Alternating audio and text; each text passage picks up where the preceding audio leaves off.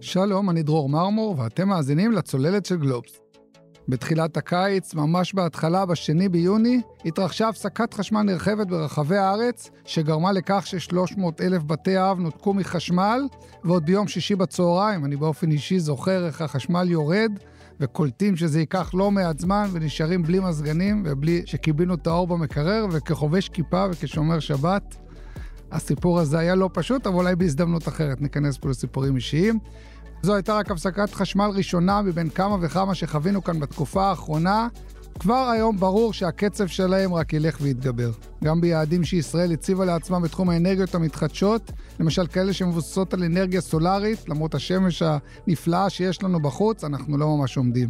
אז גם אם נניח שאת קיץ 2023 עברנו איכשהו בשלום, שאלה הגדולה היא איך ייראה העתיד שלנו בעולמות האנרגיה. האם תעריפי החשמל יעלו עוד ועוד, ומה בדיוק קרה במכרז למכירת תחנת הכוח אשכול שהבטיחה כל כך הרבה אבל מתעכבת כל הזמן. וגם נדבר על השאלה המטרידה למה כל כך קשה להקים פה תחנות כוח חדשות ותשתיות להפקת חשמל. על כל אלה ועוד נדבר עם כתב האנרגיה והגיאופוליטיקה של גלובס, דין שמואל אלמס. אהלן דין. שלום דרור. ואחר כך יצטרף כתב התחבורה והתשתיות שלנו, אסף זגריזק. היי דין, מה נשמע? נפלא. נו, אז לך היה חשמל בקיץ? לי היה חשמל, אפילו באופן רציף ואפילו בתחילת יוני, שלא יחשבו שבגלל שאני, אה, אולי אני מקושר או משהו כזה, לא היה לי חשמל, לאחותי לא היה חשמל כל יום שישי. חשבתי שאתה תגיד שככתב אנרגיה אתה לא מעז להפעיל את המזגנים, אלא רק מאווררים בבית, אבל אתה לא אומר לי את זה. האמת שאני זוכר את אותו יום שישי כגל חום באמת קיצוני לתחילת יוני, אז זה היה גדול עליי. אז תשמע, אבל בסוף בסוף, למרות האווירה הקודרת שהתחלתי איתה, למעט בתחילת הקיץ, כאמור ביוני, עברנו בשלום יחסית למרות כל האזהרות, גם את יולי, גם את אוגוסט. ובהכללה כמובן כולנו מכניסים את המכשיר לשקע ומגלים שיש לנו חשמל. אז אולי הכל טוב ולא נורא בוודאי כמו שאומרים לנו? הכל טוב כרגע. במצב הנוכחי הכל תלוי בתכנון.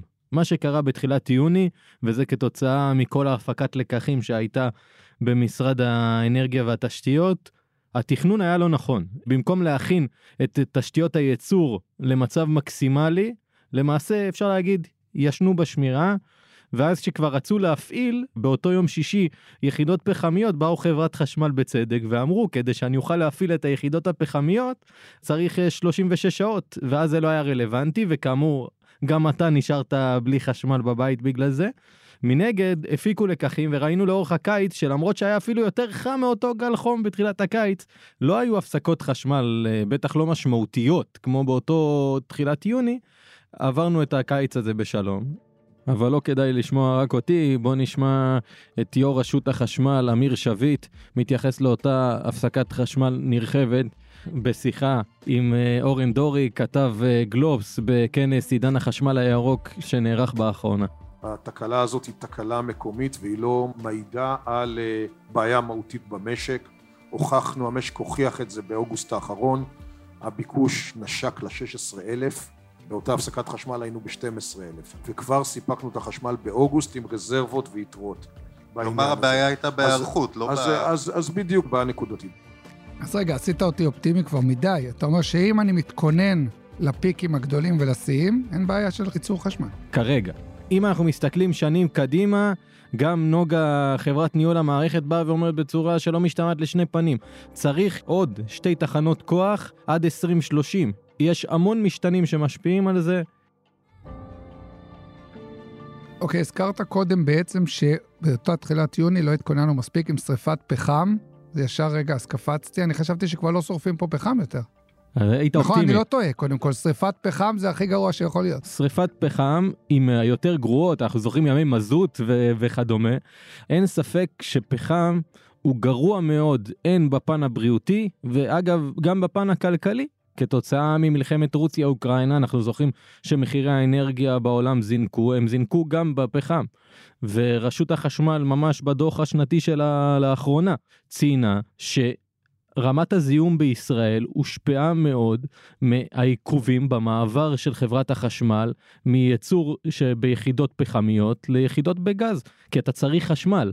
אה, אני מתנגד לשימוש בפחם, אבל כפי שאתה חווית יום שישי נוראי כאדם שומר מסורת, אי אפשר להשאיר אנשים בלי חשמל. ואם אני לא שורף פחם, אז בהגדרה לא יהיה לי חשמל, אתה אומר, בימים הקשים האלה של הקיץ? בימים הקשים של הקיץ, שהצריכה עולה, כן, כיום, אם לא ישתמשו בפחם, עדיין יהיה פה הפסקות חשמל שנובעות ממחסור בייצור. אז הזכרתי קודם את ההבטחה הגדולה של האנרגיות המתחדשות, אנחנו מדינה משופעת בשמש, גם יש לא מעט רוח, אם אנחנו מגיעים למקומות הנכונים והגבוהים, ואני מבין שיש פיקים, הזכרנו את אוגוסט קודם, וכנראה יהיו יותר, אבל יש Buzzword חדש שמדבר על הגירה. מה הבעיה לייצר בשעות מתות ולשמור חשמל? קודם כל, אין בעיה, צריך לרצות, צריך לתכנן וצריך ליישם. בשביל זה יש פתרונות הגירה.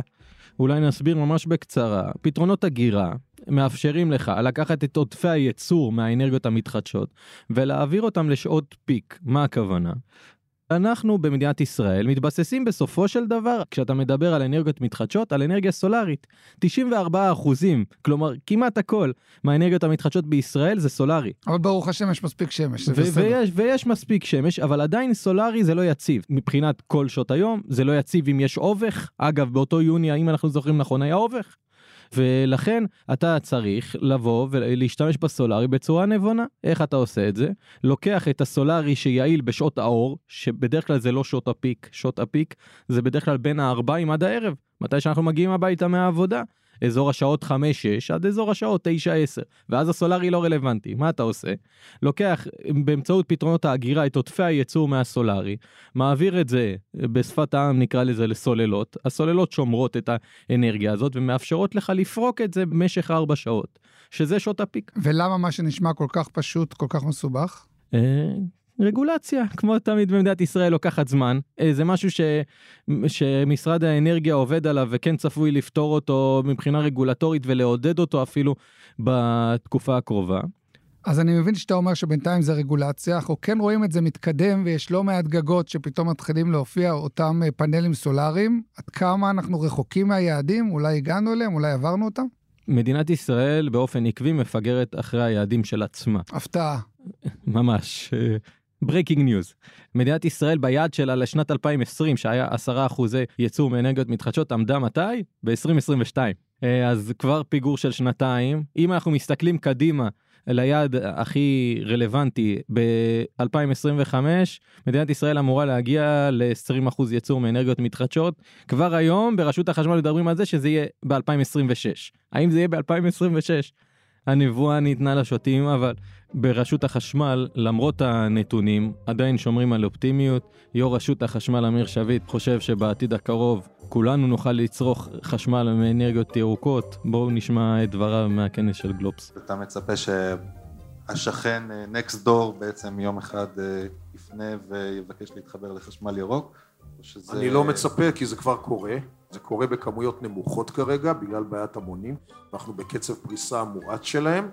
בערך עשרה אחוז מהבתי אב כבר פרוסים עם מונה חכם, אבל להערכתי בסביבות אחוז שניים רק הצטרפו עד עכשיו, ואני חושב שמינואר 24 ואילך אנחנו נראה קצבים הרבה יותר גדולים של הצטרפות, בגלל המהפכת החשמל הירוק. אז בוא דין, בוא תעזור לי, אני כבר יצאתי מבולבל. יש פה שמש, אנחנו לומדים להשתמש בה, לומדים לאגור את האנרגיה שלה, אז למה אני, אתה יודע, אני גר בפתח תקווה, אני רואה את המאבק עכשיו של תושבי ראש העין בתחנה שרוצים להקים אצלם. למה בעצם הולכים להקים פה עוד ועוד תחנות, כשיש לנו שמש נפלאה וכל אחד יוכל לשים פאנל סולארי אצלו בבית ולקבל חשמל? דרור, הביקושים עולים כאן ועכשיו. נכנסים רכבים חשמליים, כל רכב חשמלי, בן אדם מציב לעצמו עמדת טעינה בבית, לגיטימי לחלוטין, אבל זה עובדה. אתה מוסיף עוד ועוד אוטובוסים חשמליים ברחוב, שזה מצוין, ברור שזה עדיף על uh, סולר. אבל זה עוד חשמל. אגב, אני אזכיר עוד משהו דמוגרפי. מדינת ישראל מכפילה את עצמה כל שלושה עשורים בערך, כלומר, גם אם עלינו מ-10 ל-20 אחוז, זה פשוט קצב גידול האוכלוסייה. וגם אם גידול האוכלוסייה לא מתבצע והוא מתבצע בישראל ביתר שאת, רמת הצריכה בישראל עולה.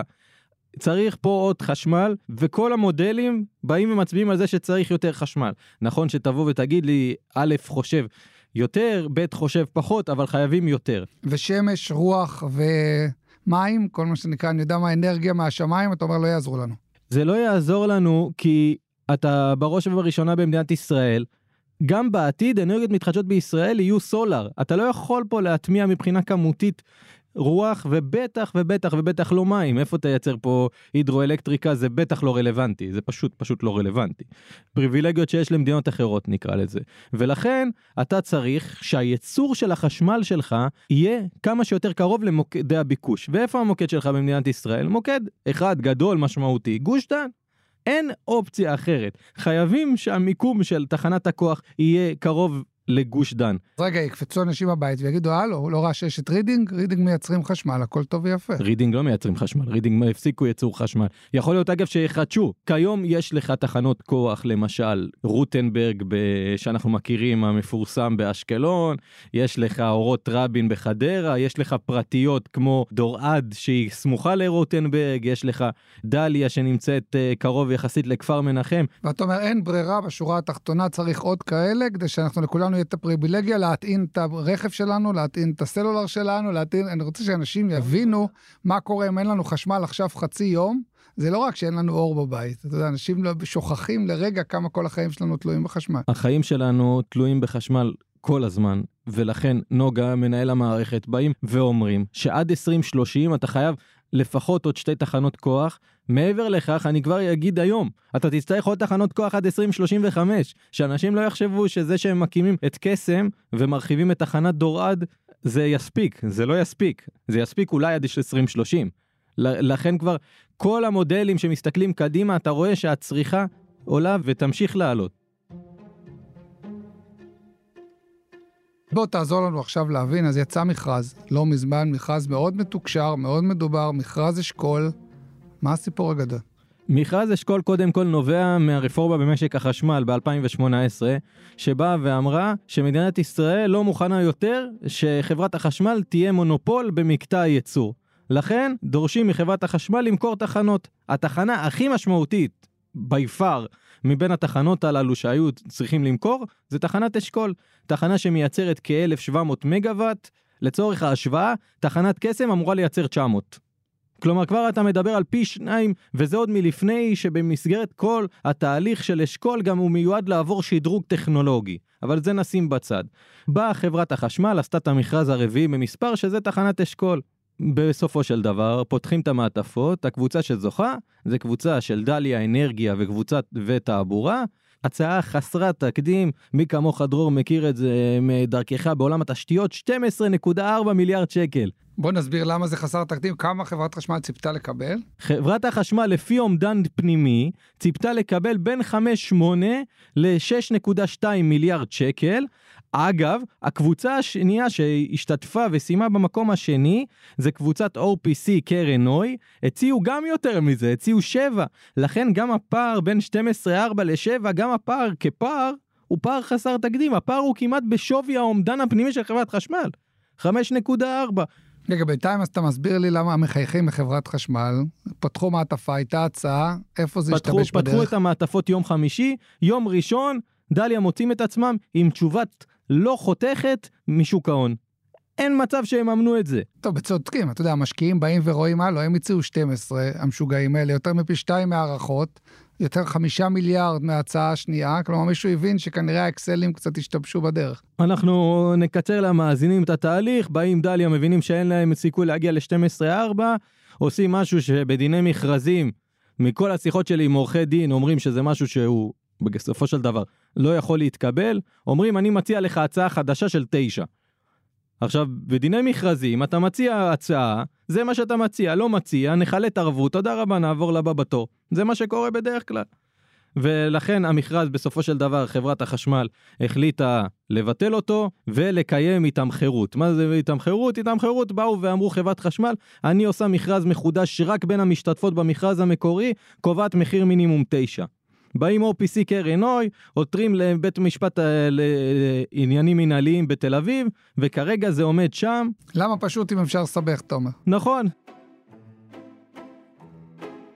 אז דיברנו אבל בעיקר פיננסית, ובעיקר משפטית, אבל הברוך הגדול זה תשתיתית, שאנחנו כולנו חשבנו שיהיה לנו עוד מעט עוד תחנה שתייצר, כמו שאמרת, הרבה מאוד חשמל, ולפי מה שאני מבין, אם זה התחילו בתי משפט להיות uh, מעורבים בסיפור, עוד חזון למועד. זו תחנה שבמסגרת המכרז שלה היו אמורים לפתח גם תחנה נוספת, אשכול 2, מכרז באמת מאוד משמעותי. כבר היום היא מייצרת 1,700, היא הייתה אמורה לקחת צעד קדימה גם מבחינה טכנולוגית.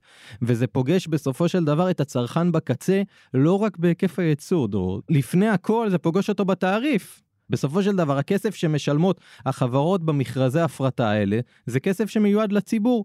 באים, לוקחים את הכסף, מפלחים אותו בצורה מאוד פשוטה, שמחזירים לחברת החשמל את עלות אתה הנכס. מכאיב לי עכשיו, רק אתמול קיבלתי חשבון חשמל לאוגוסט, אז זה, זה בהחלט מה- כואב. לשים מלח על הפצעים. אז אתה אומר שבהגדרה אנחנו נשלם יותר, פשוט כי אין מספיק היצע. אנחנו נשלם יותר גם בגלל שהמכרזים הללו מיועדים לכך שרשות החשמל תיקח את הכסף שמגיע לחברת החשמל מבחינת עלות נכס, הוצאות מכרז וכולי, יעבירו את הסכום הזה לחברת חשמל, ויתר הכסף מיועד להוזלת תעריף החשמל לצרכן. לשם הולך הכסף. בערך מתוך מכרז אשכול, חברת החשמל צפויה לקבל כ-4 מיליארד שקלים. וכל היתר לטובת הוזלת התעריף. עכשיו, כשאני אומר הוזלת תעריף, נכון שזה אינטרס של הממשלה, אבל הממשלה לא תיקח את כל הכסף, אתה יודע, תשים אותה על שנה אחת, תוריד לך את התעריף, אני בכוונה מקצין בעשרה אחוזים, וזהו, ואז שנה הבאה נזניק את זה חזרה. המטרה זה ליצור איזושהי מדרגיות, ואותה הוזלה נמנעת מהציבור רק בגלל התהליך הזה. יו"ר רשות החשמל אמיר שביט סיפר שאנחנו עשויים למצוא את עצמנו בעליית תעריף חשמל בעוד כמה חודשים, כאשר אם מכרז אשכול דווקא כן היה מסתיים בהצלחה, אז אותה עליית תעריף הייתה צפויה להימנע. גם אני תליתי בזה הרבה תקוות, יש לנו מטרה להוריד את התעריף כמה שיותר, מבחינתנו זו מטרה כדי להקל כל הזמן. אנחנו צריכים לעשות שתעריף החשמל ככל שהוא ירד עדיין יישאר יציב ולא להוריד אותו ושנה אחרי זה להעלות אותו בצורה חד פעמית. הכסף מאשכול הוא חד פעמי, צריך לזכור. חשבנו שנצליח לייצר ודאות בתהליכי המכרז וכרגע הם אה, פחות ודאיים. עכשיו, אנחנו בעיקר בעולמות האלה של תעריפים, או שאתה יכול להעריך שבעוד שנתיים, שלוש, או אתה תגיד מתי, באמת יכול להיות שלא יהיה לי חשמל בשקע?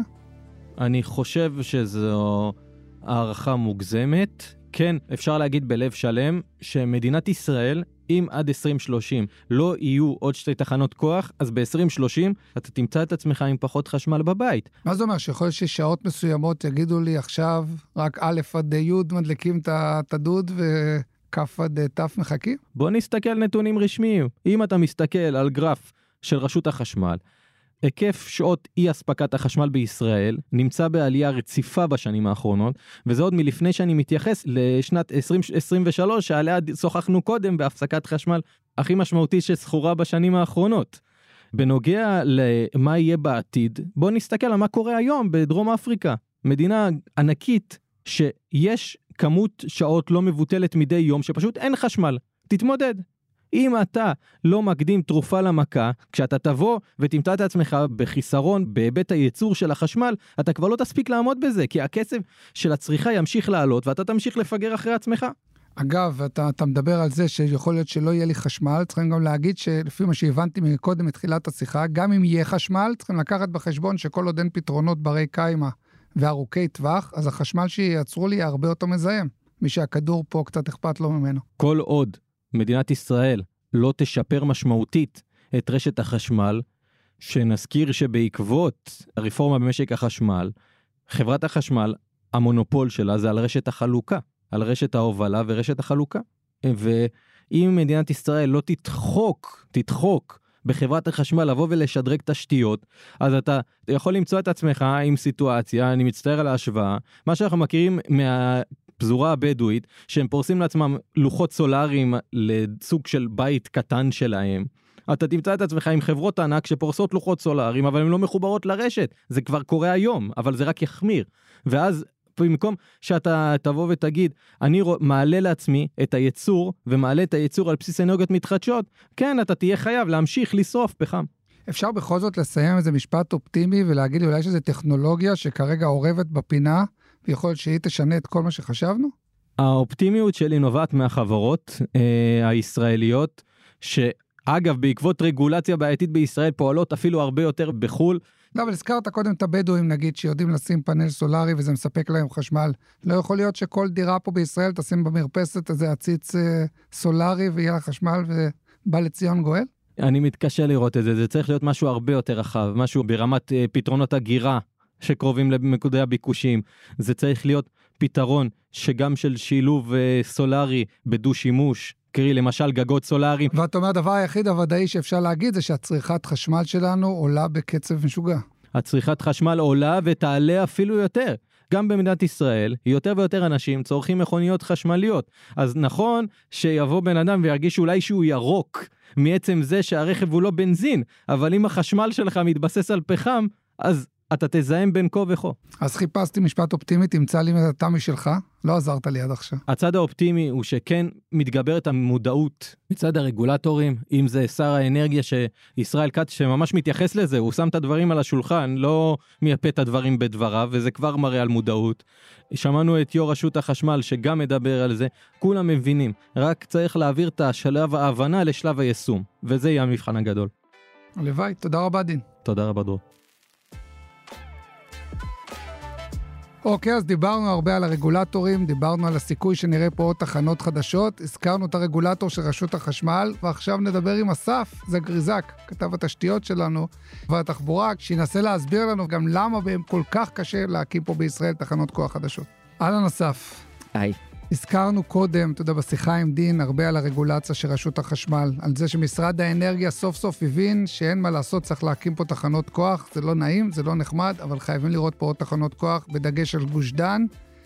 בכל זאת זה לא קורה לא מעט באשמת רשויות התכנון והתושבים, שמטבע הדברים לא אוהבים לראות תחנה מול הבית שלהם. למה זה כל כך קשה? וגם הפוליטיקאים. אה, אז אולי דיברתם מקודם על המודעות אה, שיש אה, אצל גורמים רבים בנוגע למשבר החשמל שישראל נמצאת בו ולצורך בהקמת תחנות כוח, אבל בכל זאת עד שכבר הממשלה התכנסה כדי לאשר את הקמת התחנות האלו, אישרה שתי תחנות מתוך ארבע תחנות ש, שהוצגו בפניה, כשברור לעמדת לעמדתם של כל אנשי המקצוע, שהתחנות הכוח האלו לא יספיקו כדי לספק את כל מה שהמשק הישראלי צורך. וזה בעיקר נימבי? לא רוצים להרגיז תושבים שיגורו ליד תחנה? יש בזה לא מעט אה, נימבי, יש למשל אה, דוגמה אחת, אה, כמה ימים... אז בוא נזכיר רק שנימבי זה not in my backyard, אף אחד לא אוהב שמקימים את מה שחייבים להקים, אבל מאחורי החצר האחורית שלו. כן, נכון. או שלמשל אה, הקמת תחנת כוח כזאת יכולה לסכל פעמים רבות אה, תשתית אחרת שאמורה לעבור אה, באותו תוואי, וזו באמת דוגמה שקרתה עם אחת מתחנות הכוח שהוצאו אז לממשלה. כמה ימים לפני הישיבה, שרת התחבורה מירי רגב כותבת שהיא מתנגדת להקמת תחנת הכוח המזרחית, ככה היא קראה לה, מדובר על פרויקט ריינדיר. הפרויקט תוכנן בסמוך למפגש הכבישים 55 ו-444. אלו כבישים כבישים שנמצאים באזור השרון, שומרון, ולטענת השרה, הסיבה להתנגדות שלה היא סיבה תחבורתית, שהקמת תחנת הכוח תמנע את הרחבת כביש 55, ותמנע את החיבור... כלומר, ציירו במקביל שתי מפות, ופתאום גילו שאחת עולה על השנייה. זאת הטענה. ובנוסף לכך, היא טענה ש, אה, שהתחנה הזו תמנע את החיבור של כביש 444 וכביש 5 לכביש 6. אה, אלא שבדיקה של הטענות האלו מגלות שהן משוללות יסוד. קודם כל את כביש 55 אפשר להרחיב אם רוצים, גם אם תחנת הכוח הזו הייתה קמה. הבעיה האמיתית היא החיבור של הכבישים לכביש 6. אם נוברים ככה בפרוטוקולים של אה, ועדות התכנון, אז מגלים שכבר אה, בשנת 2020 ראשי רשויות בשומרון ביקשו לחבר את כביש 55 לכביש 6, וכבר אז הם נהנו על ידי גורמי מקצוע במשרד התחבורה ובמוסדות התכנון, שהדבר לא אפשרי, לא מבחינה תחבורתית ולא מבחינה אבל בטיחותית. אבל זה גורמי מקצוע. אתה אומר, רק פוליטיקאים נכון, לא יכולים להגיד להם, תשכחו מחיבור לכביש 6. ואז נפל בעצם האסימון שאם תוקם תחנת הכוח הזו, זה סותם את הגולל סופית על החיבור של הכבישים האלו לכביש 6, רצו להתחבר לכביש אורכי ו- אה, ומהיר לכאורה, אלא שגורמי המקצוע אומרים אי אפשר לחבר את הכביש הזה, כי זה בעייתי גם מבחינה בטיחותית וגם מבחינת היררכיה של תחבורה במדינה. טוב, אבל רגע, צריך להיות כביש אחד מהיר. הבעיה היא שאנחנו בעידן שגורמי המקצוע פחות חשובים מהפוליטיקאים לצורך העניין, פחות מחליטים מהפוליטיקאים. אז מה בכל זאת הסיכוי שלנו? נכון, אז בדיוק, אז זאת ממש דוגמה מוחשית להתנגדות שבסופו של דבר עברה. תחנת הכוח הזו לא מוקמת בשלב הזה. אה, כלומר, הנימבי שאנחנו מכירים, של תושבים שלא רוצים את מתקני התשתית האלו אה, קרוב אליהם, אה, זו פרקטיקה שהולכת ומשתכללת, שהיא מגיעה גם דרך הפוליטיקאים וגם בקבלת ההחלטות הכי מהותיות, והנה פה מצאו איזשהו סיפור, לכאורה מקצועי, שמונע את הקמת התחנה. אגב, הבעיה שעם נימבי בפרויקטי תשתיות, שאתה לצורך העניין דורס מישהו היום בשביל שכולם ירוויחו בעוד עשר שנים. פוליטיקאי לא יכול להסתכל בעוד עשר שנים, אנחנו רואים את זה בשדות תעופה, אנחנו רואים את זה בתחנות כוח. כלומר, אולי צודקת מירי רגב שאומרת, הלו, אני לא אתקע את אנשי ראש העין עכשיו עם אה, זיהום. בטווח הקרוב, ובלי כביש שהם נורא רוצים, גם תושבי יו"ש, בשביל תחנת כוח שתהיה פה עוד 3-4 שנים. איך יוצאים מהפלונטר הזה? אז זאת באמת, אה, זאת באמת סוגיה אה, משמעותית, כי אנחנו רואים את זה גם לא רק בתחנות כוח ובשדות תעופה, אלא גם בפרויקט המטרו למשל, שהחלק הצפוני שלו מעוכב אה, בגלל התנגדות של רעננה ושל כפר סבא למיקום מוסכי הרכבת. אתה אומר התנגדות של רעננה וכפר סבא, מה שנורא מתסכל בסיפורים האלה, שזה לא באמת שעשו משאל בין תושבי רעננה וכפר סבא, מספיק שקופצים כמה עשרות פה, כמה עשרות שם, והמדינה אומרת, טוב, לא רוצה לשבור את הראש, אז אני יורדת מזה. אבל זה מחלתו של הנימבי. וראשי רשויות מקומיות שנלחצים מהקולות האלו, וראינו את זה גם בקו של רכבת קלה שלא קם בצפון השרון, וראינו את זה בנתיבים אה, לתחבורה ציבורית ובמסופים לאוטובוסים. אז בואו, הנה, אנחנו מדברים פה... הדברים האלו צריכים לקום איפשהו. כשדיברנו עכשיו תוכנית שלמה על ברוך החשמל, אז כל מי שהקשיב לנו מבין שהיה לו אוטוטו, יכניס את הקומקום חשמלי לצ'קה ולא יהיה לו חשמל. איך יוצאים מזה? שאלה מעולה שלמיטב ידיעתי כרגע למדינה אין עליה פתרון. כן יש ניסיונות, בעיקר במשרד האוצר, כדי אה, להתגבר על התופעה הזו. צריך להגיד שחלק מהניסיונות האלו הם גם קצת דרקונים, כי אי אפשר לצעוק על כל דבר שהוא נימבי, יש באמת דברים שאנשים לא רוצים אותם ליד הבית, וזו מדינה דמוקרטית, ומותר להם להיאבק בהחלטות של מוסדות התכנון. אה, אבל כן, יש, אה, מנסים למשל לקדם את אה, חוק המטרו, שזה חוק שלוקח הרבה מאוד סמכויות מרשויות מקומיות, כדי שלא יוכלו לתקוע בגלל אותם דברים שדיברנו עליהם קודם בפרויקט הזה. בסוף בסוף צריך משילות מלמעלה, של ממשלה משילות. חזקה שתדע להקים תחנות כוח, תדע להקים שדה תעופה. נכון, צריך לדעתי שני דברים. צריך גם את המשילות, אגב, גם בחוק... חוק אה, תשתיות לאומיות שעבר בחוק ההסדרים, גם שם יש כלים מרחיקי לכת אה, למדינה כדי להתגבר על התנגדויות, ואפילו אישור של תוכניות שלא בממשלה, אלא אם מספר שרים מסוים ביקש לאשר אותם בממשלה. עד כדי כך מנסים לנטרל את הכוח של, אה, של פוליטיקאים. אז זה באמת מצד אחד הגברת אה, משילות. מצד שני, צריך להגביר שיתוף ציבור, צריך להגביר שקיפות, צריך אה, להגביר את היכולת של מי שלא מתנגד גם להביע עמדה. צריך גם להקשיב למתנגדים, כי שוב, לא כל התנגדות הרי, אנחנו יודעים מ-NIMBY יש התנגדויות שהן מוצדקות. אגב, על גורמי המקצוע אפשר לסמוך? הפוליטיקאים כבר לא מינו את האנשים שלהם לוועדות האלה, וגם זה כבר אבוד לנו? מקווה שלא, כן, אני מקווה שנשארו גם אנשים עם עמוד שדרה מקצועי ש...